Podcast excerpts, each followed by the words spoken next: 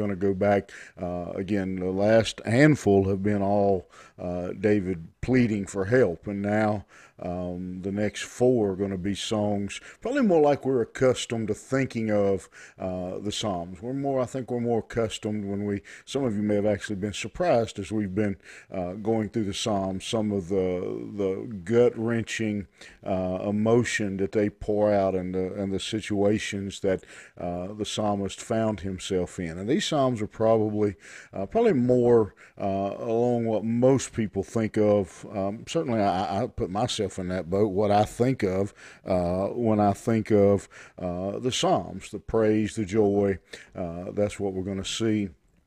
Uh, in these next few. And uh, this one gives us, I think, a good guide uh, for how it is that we do praise God, how we cry out to Him.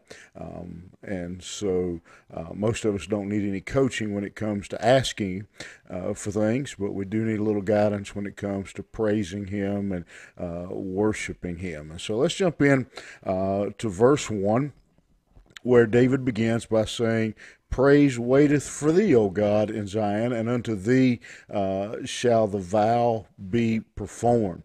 O thou hast hearest prayer, unto thee shall all flesh come. Iniquities prevail against me. As for our transgressions, thou shalt purge them away.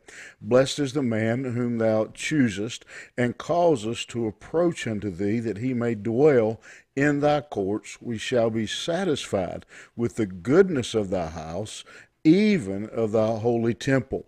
Uh, and so, what David uh, is doing here intermixed with praising the Lord, um, he is uh, promising uh, to keep his uh, commitments, or as he says in verse uh, 1 here, his vows uh, to him. Uh, and so David is, uh, again, the people were gathering in Zion, it says, um, and to celebrate, again, this was most likely a time of harvest. and so the people are gathering to celebrate uh, the Lord's goodness. A, a comparable uh, idea would be to our uh, Thanksgiving at the end of a harvest season. At the end of the harvest season, there were several uh, festivals, a feast of the unleavened bread, and uh, a couple others. And uh, the vows here were, and, and, again, we're not talking about the kind of idea where they said, "Well, Lord, if you'll let our crops grow, we'll do this," but it was the commitments. it was was bringing in uh, the the sacrifices, uh, bringing in the tithes uh, that uh, that were promised to God, required by God uh, from the harvest. And so uh, uh, again, they were um, uh, you know the, this would have been could have been connected with the Feast of Tabernacles, which again very much like our Thanksgiving would have been tied to a, a good harvest. and so they come together uh, and, and uh, are praising God and saying, you know, we're going to honor uh, our commitment to you. And, uh, you know, if you go through the Old Testament, we know that the Jews uh, had a lot of commitments, and uh, the Old Testament word is covenant with God. They, they had covenants that they had made with God, that He would bless them if they would obey their word. And so this was a, a commitment, covenant heavy people. Um, and so David is saying, we're going to come and we're going to honor uh, those commitments because uh, you have uh, you have answered uh, our prayer in verse two. You've you've heard our prayer, uh, and uh, unto thee shall all flesh come.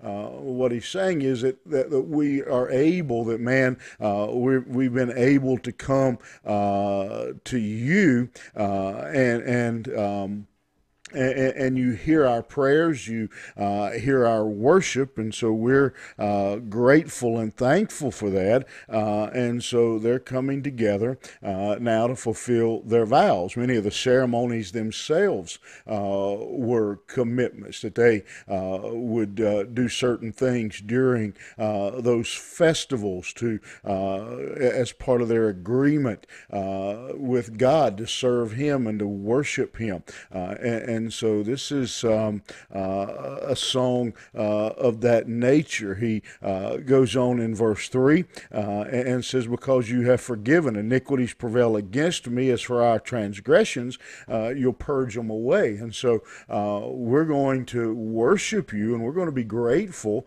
we're celebrating you because you have forgiven us for uh, uh, of our sins, and uh, you know one of the one of the greatest things that uh, that you and I still today have to praise God for and to celebrate uh, is our uh, our forgiveness. And, and, verse four, says, "Blessed is the man whom thou choosest and causest to approach unto thee, that he may dwell in your courts." And, and, so um, he, again, um, and David is all of these things um, are David is celebrating and worshiping God because God has allowed these things, because God has chosen to do these things. God is not obligated uh, to forgive our sins. God is not obligated uh, to hear our prayers. God is not obligated uh, to uh, to do these things, but He chooses uh, to bless us. Blessed is the man whom you choosest, He says.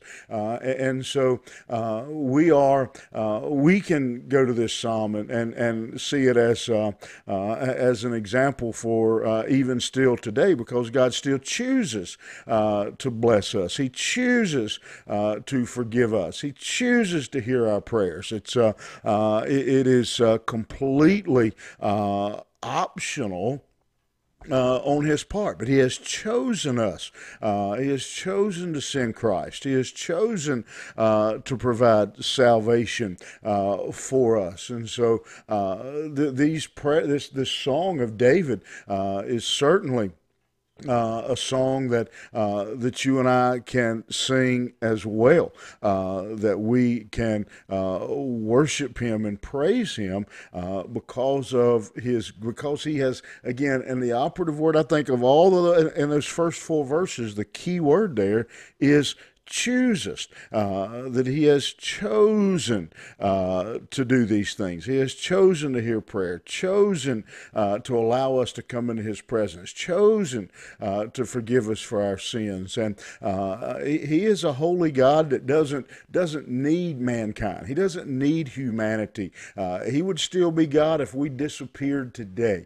but He has chosen to love us and chosen to bless us. Chosen chosen uh, to forgive us. What a what a wonderful uh, realization uh, for us today when we allow that to sink in and we'll uh, absorb uh, that truth that uh, that God has chosen to do those things. He didn't have to, but He loved us while we were yet sinners. Even the New Testament says He chose to send His Son and forgive us for our sins. And so this morning, what a, uh, I think a welcome uh, change to get out of uh, a couple of those psalms where David was just pouring out his heart uh, and in uh, in just uh, a dire predicament to come to a place now where we just uh, put all that aside. Um, we you know here in these verses we're not asking him for anything. We're just thanking him. David is just thanking him for for what he has done, what he has given, for who he is, and hopefully hopefully that'll be a model and a pattern for us today uh, that we can uh, spend some time, uh, you know, not asking God for a thing, uh, but just simply worshiping Him, praising Him because He has chosen uh, to bless us and chosen to provide for us and to hear our prayers. What a what a wonderful way to start our day by being reminded of the love and kindness of our great God. All right, hope that encourages you today and puts a little spring in your step as you remember that God chose you uh, because He sent His Son to die for us. And uh, I hope that'll help you through the day. All right, have a great day, and we'll see you back here first thing tomorrow morning.